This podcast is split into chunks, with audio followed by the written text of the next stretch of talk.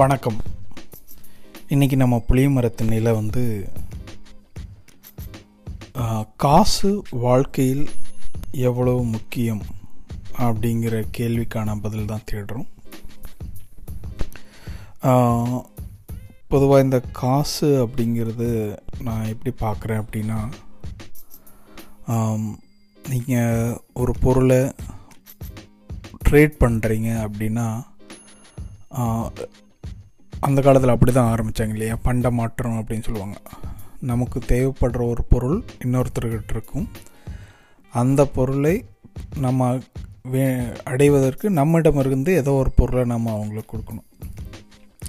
So for example நமக்கு வந்து அரிசி தேவை அப்படிங்கிறப்போ நம்ம அரிசி வியாபாரிக்கிட்ட எனக்கு வந்து ஒரு பத்து கிலோ அரிசி கொடுங்க. அப்படி அப்புறம் இன்டர்ன் அதுக்கு நாம் என்ன கொடுப்போம்? இது நான் பேசுகிறது வந்து காசு காசுன்னு ஒன்று இல்லாதப்ப எப்படி நடந்துச்சு அப்படின்னு. அப்போ அவருக்கு நாம் வந்து அவருக்கு தேவையான ஒன்று நாம் கொடுக்கணும். ஃபார் எக்ஸாம்பிள் அவருக்கு வந்து வெல்லம் வேணும் அப்படின்னு வச்சுக்கோங்க. நம்மகிட்ட வெள்ளம் இருக்குது அப்படின்னா நம்ம வெள்ளத்தை கொடுக்குறோம்.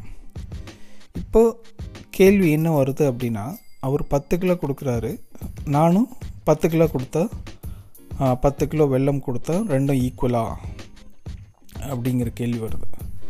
சரி இந்த இதை எப்படி நாம் வந்து மெஷர் பண்ணுறது பத்து கிலோ அரிசிக்கு தேவையான வெள்ளம் எவ்வளவு அப்படின்னு. ஸோ இதை தான் வந்து கார்ல் மார்க்ஸ் வந்து எப்படி சொல்கிறாருன்னா பொருள்கள் மதிப்பீடு வந்து எப்படி பண்ணணும் அப்படிங்கிறத வந்து அதற்கு தேவைப்படும் மனித உழைப்பு அதை பேஸ் பண்ணி அந்த பொருளோட வேல்யூ வரும் அப்படிங்கிற அடிப்படை வேல்யூ சிஸ்டமை அவர் இன்ட்ரடியூஸ் பண்ணுறார் அதன்படி பார்த்தோம்னா இப்போ ஒரு பத்து கிலோ ஓ- அரிசியை உருவாக்க தேவையான உடல் உழைப்பு ஒரு எக்ஸாம்பிளுக்கு வந்து பத்து ஆட்களின் வேலை அப்படின்னு வச்சுக்குவோம். பத்து ஆட்கள் வேலை செஞ்சால் தான் ஒரு மாதம் வேலை செஞ்சால் பத்து கிலோ அரிசி அப்படின்னு ஒரு எக்ஸாம்பிள் ஆனால் வெள்ளம் செய்யறதுக்கு பத்து ஆட்கள் அஞ்சு நாள் வேலை செஞ்சால் போதும். அப்படிங்கிற அப்போ இந்த ரெண்டு ஈக்குவல் இல்லை அப்படின்னு தெரியுது. ஸோ அப்போ என்ன பண்ணோன்னா இருபது கிலோ வெல்லம் கொடுத்தா தான் அது பத்து கிலோ அரிசிக்கு ஈக்குவல் அப்படிங்கிற மாதிரி வருது. ஸோ இதுதான் ஆரம்ப நிலையில் அந்த பொருள்களோட மதிப்பை கம்பேர் பண்ணாங்க. ஒரு காலகட்டத்தில் எல்லாருக்குமே வந்து பண்ட மாற்றம் செய்யறதுக்கு பொருள் இருக்காது. ஏன்னா எல்லாத்துக்கும் உற்பத்தி செய்யறதுக்கான வாய்ப்பு இருக்கா அப்படின்னு கேட்டால்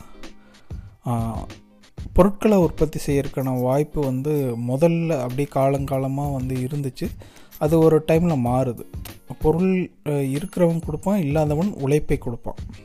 ஃபார் எக்ஸாம்பிள் நிலம் இருப்பவன் நிலத்தில் வந்து உழுது பொருட்களை உற்பத்தி பண்ணி கொடுப்பான். நிலம் இல்லாதவன் அந்த நிலத்தில் வேலை செய்யணும். வேலை செஞ்சு உற்பத்திக்கு உதவி செஞ்சான்னா அவனுக்கு வந்து கூலியாக பொரு வேறு பொருட்கள் அதாவது அந்த நிலத்தில் வர பொருட்களே பலனாக அவனுக்கு கிடைக்கும். சம்பளமாக கொடுப்பாங்க.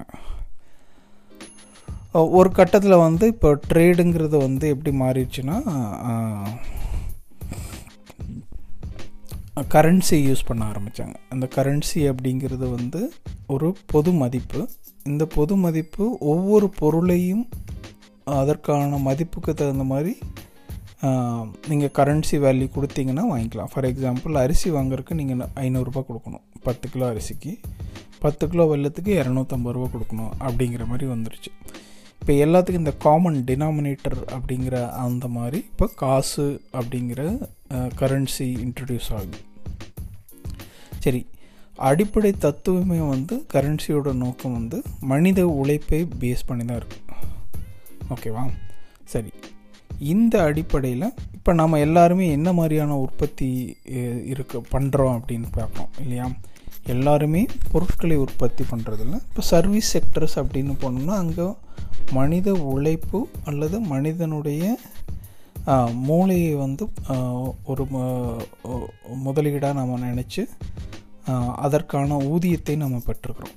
இப்போ சாஃப்ட்வேர் கம்பெனியில் இருக்கிறவங்க வந்து உழைக்கிறாங்க. ஆனால் அந்த உழைப்பு உடல் உழைப்பாக இல்லாமல் மூளையின் பெரும்பங்கு அவங்கள வேலை செய்கிற மாதிரி இருக்குது இதே ஒரு கார் ஃபேக்டரியில் இருக்கிற மெக்கானிக் செய்கிற வேலை வந்து உடல் உழைப்பு அதிகமாக இருக்கிற மாதிரி இருக்கும் முதலாளிகள் வந்து பெரும்பாலும் இந்த மாதிரி இல்லாமல் அவங்களுடைய உழைப்பு அல்லது அவங்களுடைய உற்பத்தி வேறு மாதிரி இருக்கும் ஸோ இப்போ ஒவ்வொரு ஆட்களுக்கு தகுந்த மாதிரி இப்போ இந்த மதிப்பு மாற ஆரம்பிச்சிருச்சு. அவங்களுக்கு பெரும் ஊதியத்தின் மதிப்பு.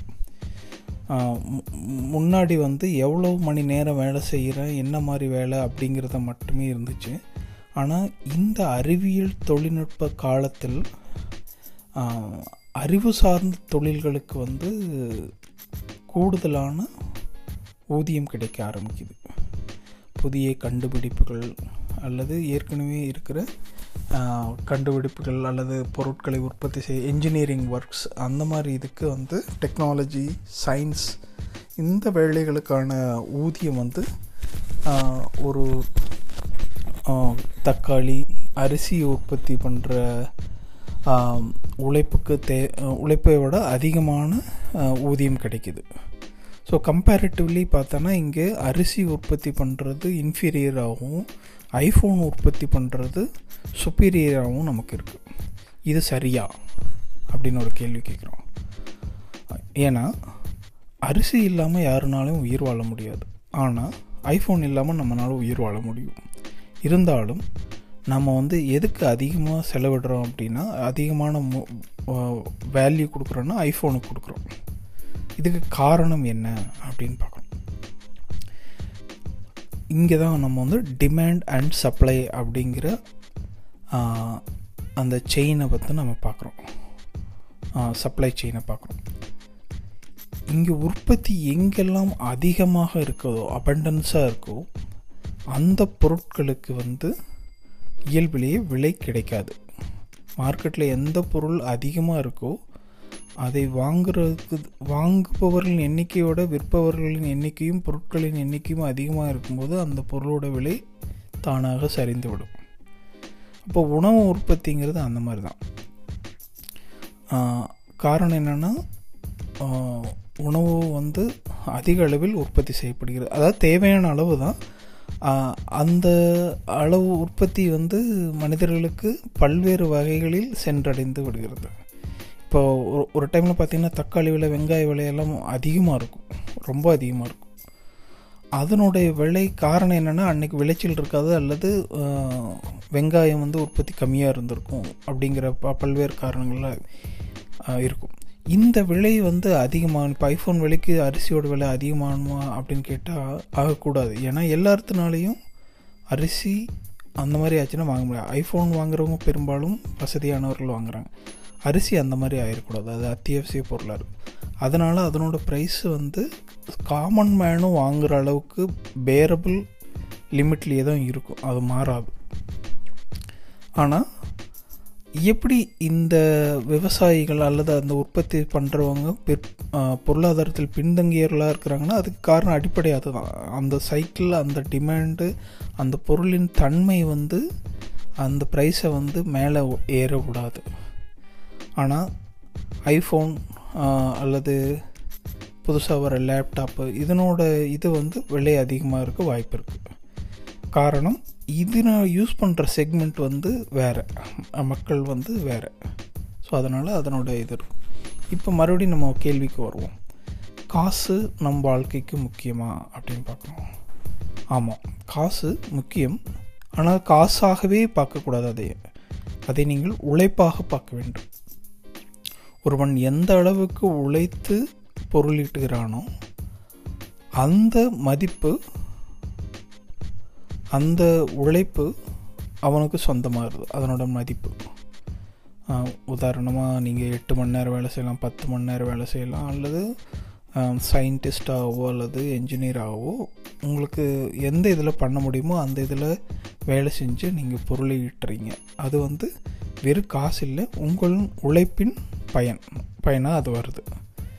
இப்போது இந்த உழைப்பின் பயனாக வர்ற காசுமே தவறான தகாத வழிகளில் அதாவது லஞ்சமாகவோ அல்லது உங்கள் உழைப்பின் பங்கு இல்லாமல் கிடைக்கும் பணமும் இப்போ ஒரே மாதிரி கம்பேர் பண்ணப்படுது. பேங்க்கில் போய் நீங்கள் போட்டாலும் உங்களுக்கு இன்ட்ரெஸ்ட் அதே தான்.